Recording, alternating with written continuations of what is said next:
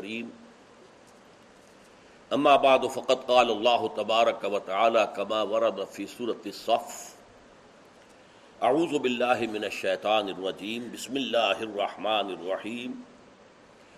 يريدون ليطفئوا نور الله بافواههم والله متم نوره ولو كره الكافرون. وقال تبارک و تعالی کما ورد فی سورت توبہ یریدون ان یطفئوا نور اللہ بافواہہم ویعب اللہ الا ان یتم نورہ ولو کرہ الکافرون صدق اللہ العظیم رب اشرح لی صدری ویسر لی امری واحلل عقدۃ من لسانی یفقهوا قولی اللهم ربنا الهمنا رشدنا واعذنا من شرور انفسنا اللهم ارنا الحق حقا وارزقنا اتباعه وارنا الباطل باطلا وارزقنا اجتنابه آمین یا رب العالمین۔ سورہ صف کی آیت نمبر آٹھ۔ یریدون لیطفئوا نور اللہ بے افواہم یہ چاہتے ہیں۔ کون چاہتے ہیں؟ جن کا ذکر چلا آ رہا ہے پچھلی دو آیتوں سے بنی اسرائیل۔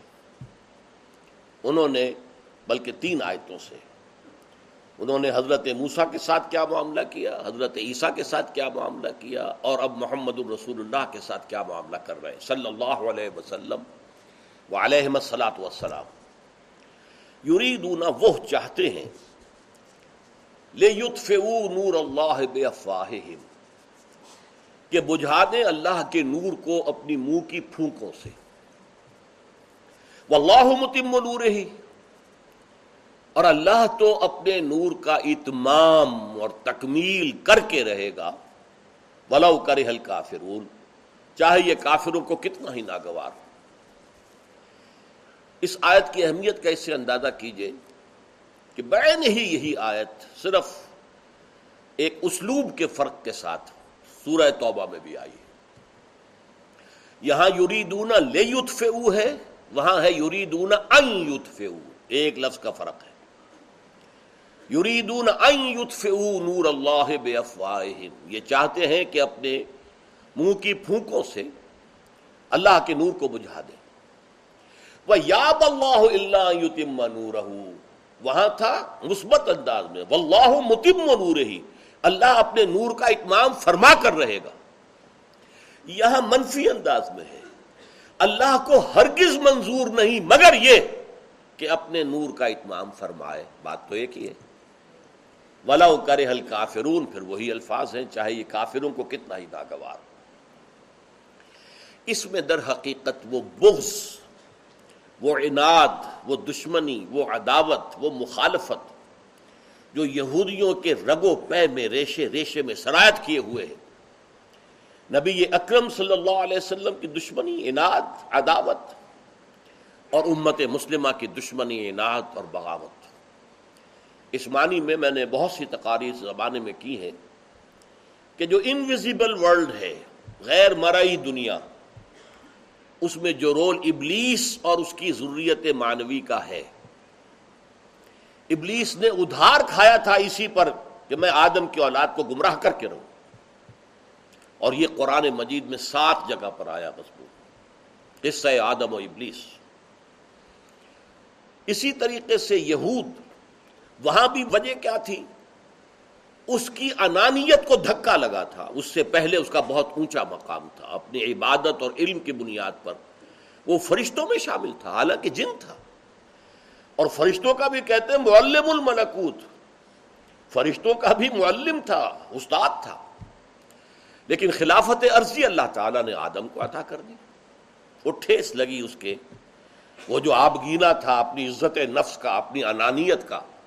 چنانچہ یہی بات اس نے کہی کہ انا خیر من ہوں میں اسے سجدہ کیسے کروں؟ میں تو اس سے بہتر ہوں۔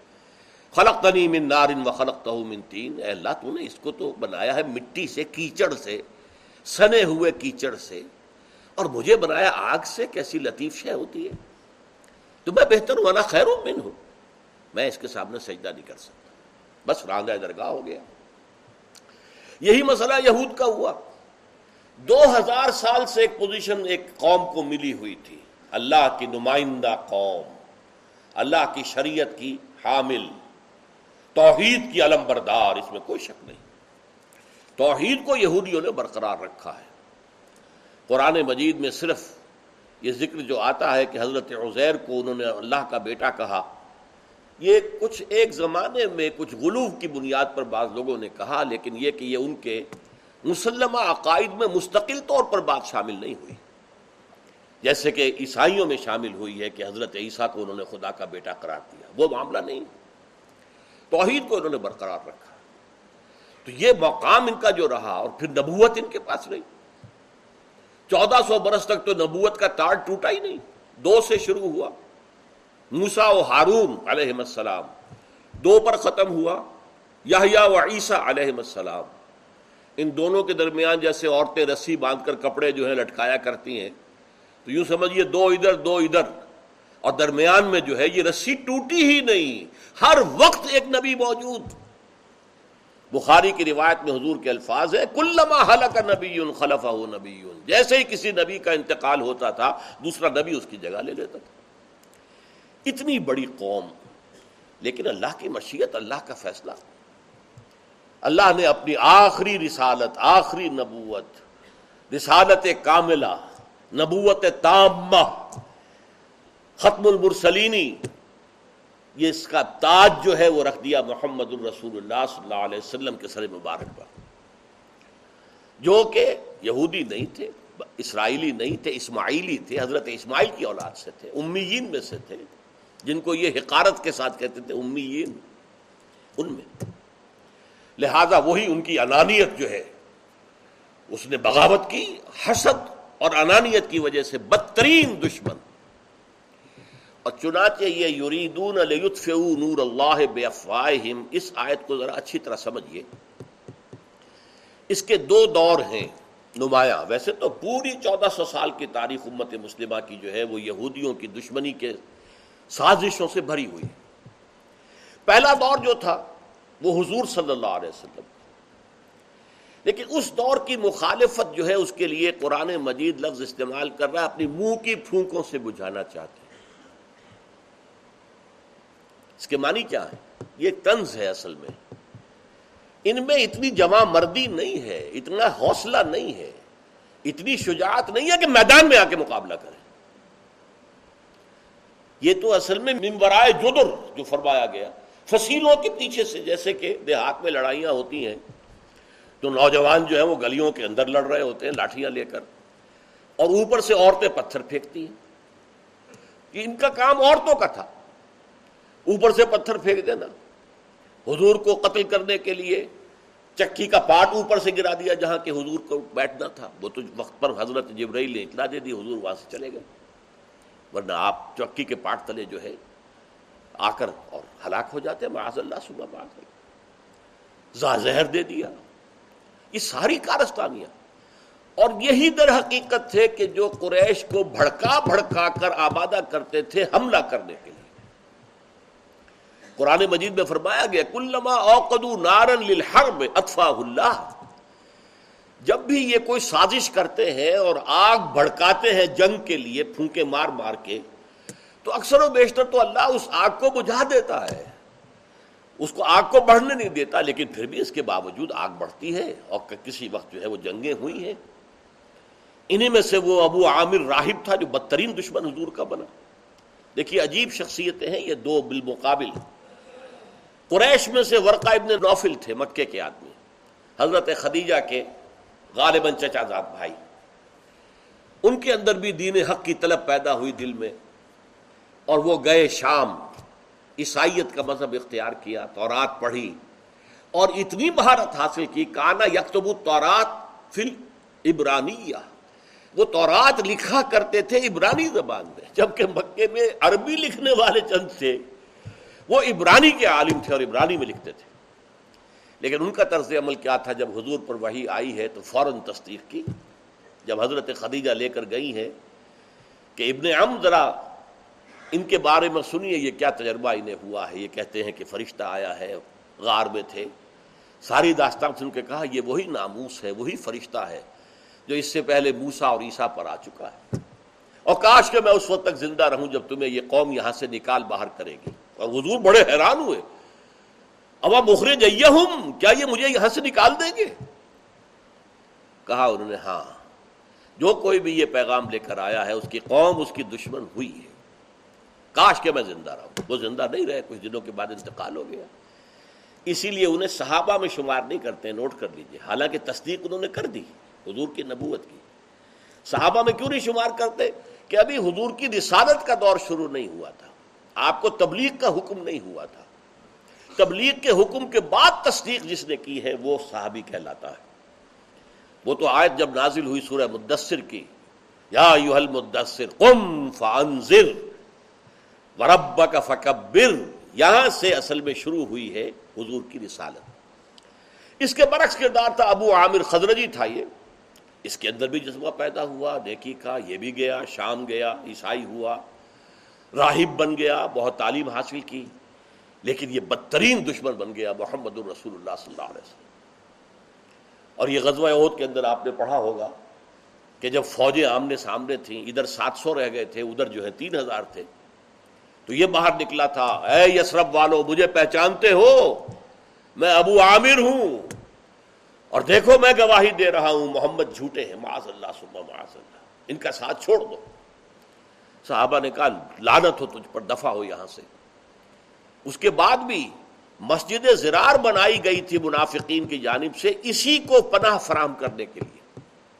کہ گاہ بگاہ یہ آئے، وزٹ کرے، یہاں نفاق کے فتنے کو ہوا دینے کے لیے۔ تو اس کے لیے کوئی جگہ تو ہونا جہاں یہ لوگوں سے مل سکے۔ یہ اصل میں سازش کا اڈا مسجد زرار مسجد کے نام سے بنایا جا رہا ہے، جس کو کہ حضور نے غزوہ تبوک سے واپسی پر جلا دیا۔ یہ دور جو تھا، یہودیوں کی طرف سے جو حضور کی مخالفت ہوئی، اس کے لیے الفاظ بڑے پیارے ہیں، بے افواہم اپنی منہ کی پھونکوں سے۔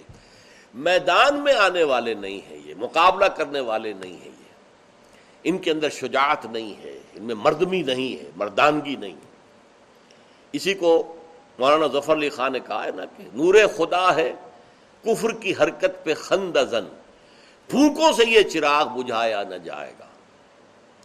لیکن اس کنٹراسٹ کے ساتھ آج میں آپ سے ایک بات کہہ رہا ہوں، نہیں، یہ بھی میں نے پہلے کبھی نہیں کہی ہے۔ اب جو یہ دوسرا دور شروع ہوا ہے، اسلام کی نشت ثانیہ، غلبہ اسلام کا دور ثانی، اب ہونا ہے۔ قیامت سے پہلے پہلے، جیسے جزیرہ نمایاں عرب میں حضور کے دست مبارک سے اسلام کا غلبہ ہوا اسلامی ریاست قائم ہوئی، اور پھر وہ پھیلا۔ خلافت راشدہ تین خلفاء جو ہیں، ابو بکر، عمر، عثمان رضی اللہ تعالی عنہ اجمعین، ان کے دور میں اس وقت کی جو متمدن دنیا تھی، ابھی امریکہ کا پتہ ہی نہیں تھا۔ افریقہ کا بھی اکثر حصہ تاریکی میں تھا۔ کون جانتا تھا کیا ہے؟ وہاں جنگلات تھے اور اور وحشی آباد تھے اور وہ ان میں اور درندوں میں کوئی فرق نہیں تھا۔ یورپ کا بھی یہی حال تھا۔ وہاں پر بھی بہت وحشی قسم کے قبائل رہتے تھے۔ ہاں اس کا مشرقی حصہ تھا۔ روما اور یونان یہ علاقے تھے کہ جو جو مہذب تھے۔ تو اس وقت کی مہذب دنیا کا کم سے کم نصف جو ہے اس پر اسلام پھیل گئے خلفائے ثلاثہ، چوتھے خلیفہ حضرت علی رضی اللہ تعالی عنہ، ان کا کوئی قصور نہیں ہے، لیکن فتنہ جو تھا، ایک یہودی کا اٹھایا ہوا فتنہ، عبداللہ ابن سبا کا اٹھایا ہوا فتنہ، جس نے کہ حضرت علی کو خدا قرار دیا۔ اور جس نے یہ کہا کہ ابو بکر اور عمر اور عثمان کی خلافت جو ہے، یہ غاصب تھیں یہ غاصب تھے۔ اصل تو حق جو ہے خلافت، وہ اول روز سے علی کا ہے، رضی اللہ تعالیٰ عنہ مجمعین۔ تو یہ فتنہ عظیمہ اور حضرت حضرت عثمان کے خلاف جھوٹے پروپیگنڈے کا طوفان جو اٹھایا، جس کے نتیجے میں کہ حضرت عثمان کی شہادت ہو گئی۔ تو حضرت علی کے دور خلافت میں باہمی خانہ جنگی رہی، عالم اسلام کا جو پھیلاؤ ہو رہا تھا، وہ وہیں رک گیا۔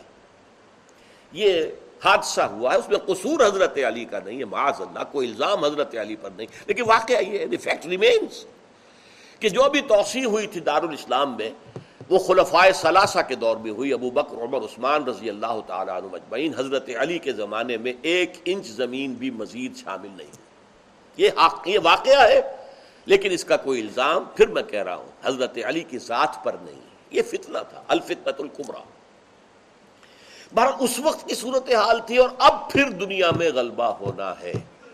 اور اب بھی بدترین دشمن یہودی ہے۔ اس وقت جو معاملہ ہو رہا ہے یہود کی طرف سے، کہ اصل میں جو موٹیویٹنگ فورس پیچھے ہے، امریکہ کے اور برطانیہ کے، وہ یہودی ہے۔ فرنگ کی رگے جاں پنجائے یہود میں ہے۔ اور اس وقت پورا عالم عیسائیت جو ہے یہودی فتح کر چکے ہیں۔ اس کی میں نے پوری تفصیل بیان کی ہے کئی مواقع پر، کئی تقاریر میں۔ اور میری جو کتاب ہے سابقہ اور موجودہ مسلمان امتوں کا ماضی حال اور مستقبل، اس میں بھی موجود ہے۔ کیونکہ حضور کے زمانے کے وقت یہ آپس میں دشمن تھے۔ یہ دوست نہیں تھے۔ وکالت الہود الحسط النصارہ علاش ہے وکالت النصارہ لہست الہود علاش ہے یہ عیسائی کہتے ہیں کہ یہودیوں کی کوئی حقیقت نہیں، کوئی بنیاد ہی نہیں۔ اور یہودی کہتے ہیں، عیسائیوں کی کوئی بنیاد نہیں وہ یتلون کتاب حالانکہ ایک ہی کتاب کے ماننے والے۔ اولڈ ٹیسٹمنٹ تو مشترک ہے نا دونوں کے درمیان۔ عہد نامہ قدیم تو مشترک ہے۔ وہ آپس میں دشمن تھے۔ لیکن اس میں کمال کیا ہے یہودیوں نے، اس کی سازشی فطرت اور سازشی صلاحیت کو داد دینی پڑتی ہے کہ سن پندرہ سو کے بعد سے لے کر اور انیس سو کے شروع میں چار پانچ سو برس کے اندر انہوں نے رفتہ رفتہ رفتہ رفتہ رفتہ رفتہ عالم عیسائیت کو فتح کر لیا۔ اور اب عیسائیت ان کے تابع ہے، پوری عیسائیت۔ ان کے اصل اعلی کار تو ویسٹ ہیں، وائٹ اینگلو سیکسن پروٹیسٹنٹس۔ لیکن یہ کہ در حقیقت اس وقت پوری عالم عیسائیت جو ہے وہ ان کے نیچے ہے۔ اور اصل میں آگ بھڑکانے والے نیچے وہی یہودی ہیں۔ علما اوقد نار للحرب۔ جنگ کے لیے جو آگ بھڑکا رہے ہیں نیچے اور اوپر یہ دیکھ کے اندر جو ہے عیسائی اور اس کے سب سے اوپر جو ہے وہ اسرائیل، ٹاپ کے اوپر جس کو کہ حضرت جان جو تھے، حواریین میں سے حضرت مسیح کے، جن کے revelations revelations of saint John یہ نیو ٹیسٹمنٹ انجیل کی آخری کتاب اور اس میں تشبیح دی گئی ہے کہ آخری زمانے میں ایک بہت بڑا درندہ ہوگا، بہت خوخار درندہ۔ اور اس کے اوپر ایک آبرو باختہ عورت سوار ہوگی۔ ہارلٹ۔ آبرو باختہ عورت۔ آج وہ معاملہ ہے۔ عیسائی دنیا بہت بڑا درندہ۔ نیٹو، امریکہ۔ اور اس کے اوپر اسرائیل سوار۔ او بہت بڑی جنگ۔ تھرڈ ورلڈ وار آرمگیڈان یہ اب زیادہ دور نہیں ہے۔ لیکن ایک فرق ہو چکا ہے، وہ نوٹ کیجیے۔ اب یہودی وہ نہیں ہے کہ جو میدان جنگ میں نہیں آتا تھا۔ وہ صرف منہ کی پھونکوں سے نہیں، لڑائی کے لیے میدان میں آنے کو تیار ہے اور پوری طرح تیار ہے۔ اس کی وجہ کیا ہے خاص؟ یہ اہم نقطہ ہے، سمجھ لیجیے۔ اصل میں زائنسٹ جو ہیں، وہ نسلن یہودی نہیں ہے حال ہی میں ایک کتاب چھپی ہے، دی تھرٹینتھ ٹرائب، امریکہ میں۔ بارہ قبیلے تو یہودیوں کے تھے، جن میں سے کچھ گم ہو گئے lost tribes of the house of Israel لیکن وہ بارہ جو تھے، اب ایک تیرواں قبیلہ بھی شامل ہوا اور وہ کب ہوا ہے؟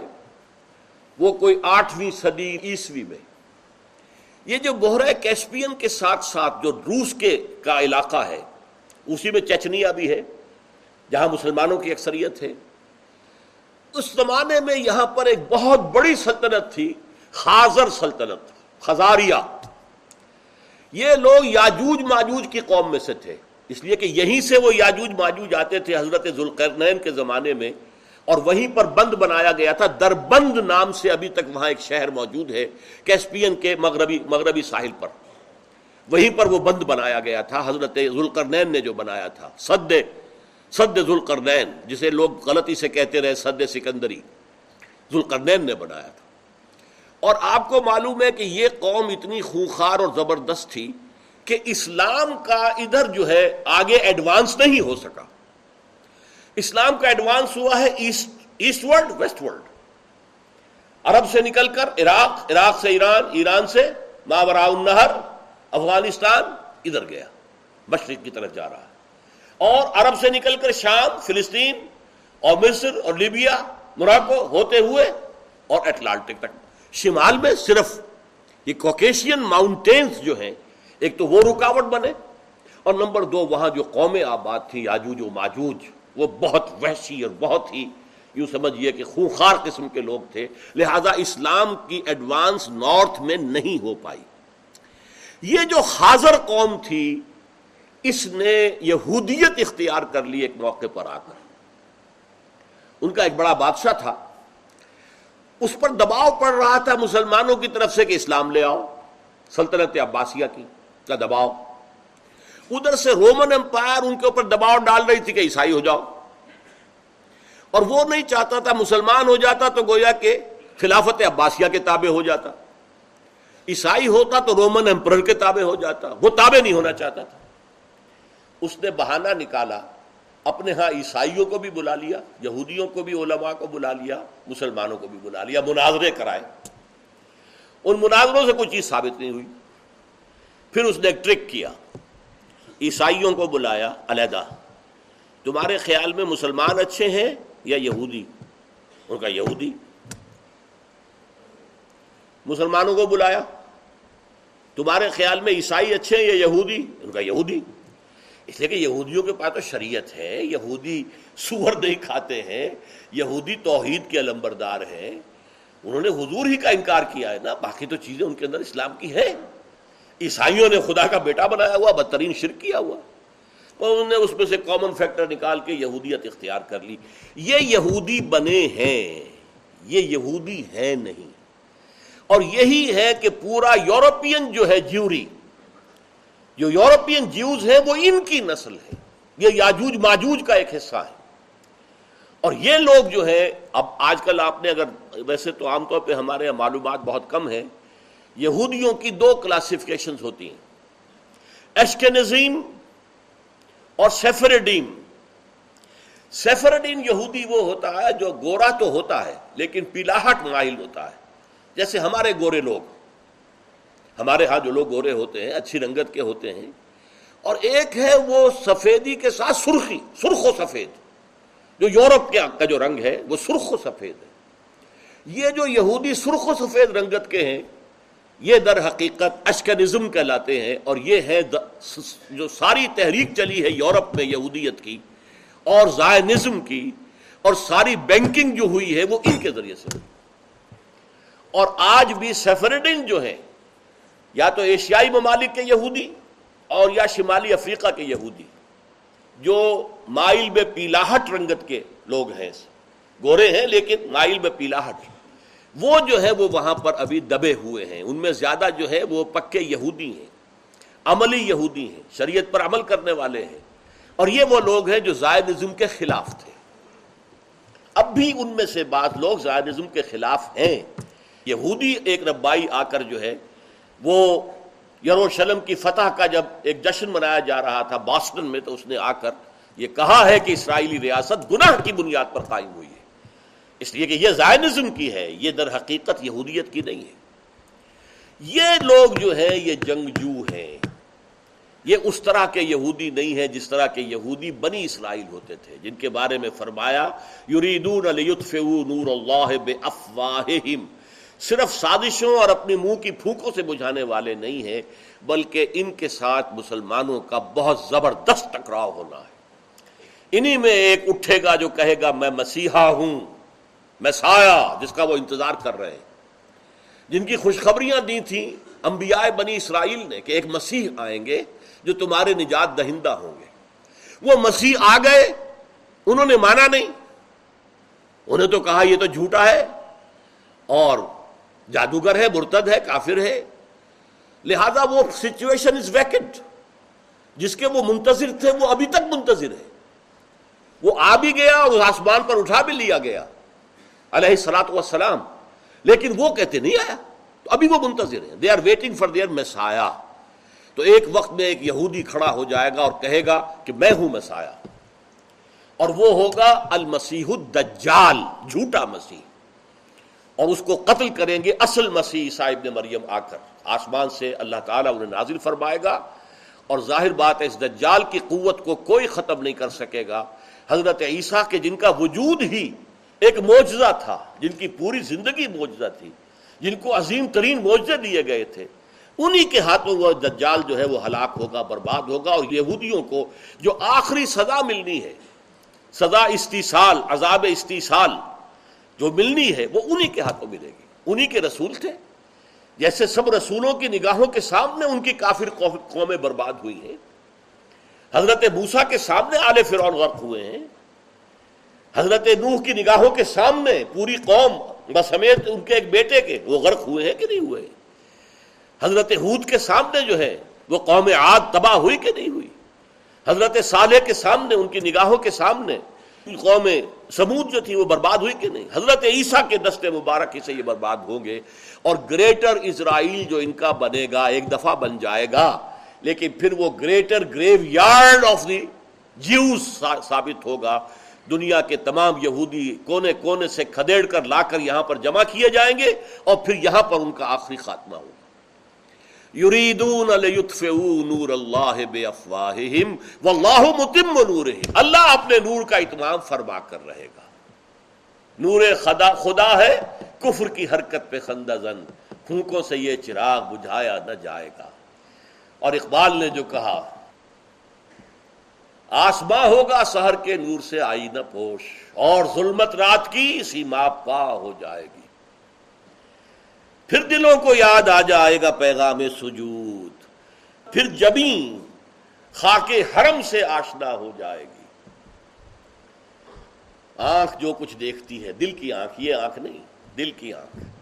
آنکھ جو کچھ دیکھتی ہے، لب پہ آ سکتا نہیں۔ میں حیرت ہوں کہ دنیا کیا سے کیا ہو جائے گی۔ شب گریزاں ہوگی آخر، جلوہ خورشید سے۔ یہ چمن معمور ہوگا نغمہ توحید سے۔ اور اسی لیے اقبال کا وہ شعر جواب شکوا کا کہ وقت فرصت ہے کہاں، کام ابھی باقی ہے، نور توحید کا اتمام ابھی باقی ہے۔ اس اتمام کے دو ڈائمنشنز ہیں۔ ایک اتمام ہے نور توحید، مکمل ہو گیا حضور کے زمانے میں، اس میں کوئی شک نہیں، اپنی جگہ پر۔ لیکن ابھی اس سے جگمگانے والا صرف ایک جزیرہ نمایاں عرب ہی تھا نا۔ ابھی چین میں تو کوئی روشنی نہیں پہنچی تھی، یورپ میں کوئی نہیں پہنچی تھی، ہندوستان میں کوئی نہیں پہنچی تھی۔ لیکن تکمیل اور اتمام ایک اعتبار سے ہو گیا، لیکن وسعت کے اعتبار سے اس کی تکمیل اور اتمام ہونی ہے، اور وہ ہوگی قیامت سے قبل۔ جب کل روئے عرضی پر، کل عالم انسانیت پر اللہ کا دین اسی طرح غالب ہو جائے گا، جیسے محمد عربی صلی اللہ علیہ وسلم کے دستے مبارک سے آج سے چودہ سو برس قبل جزیرہ نمائے عرب میں غالب ہو گیا تھا۔ بارک اللہ علی ولکم فی القرآن العظیم و نفعنی و ایاکم بالآیات و ذکر الحکیم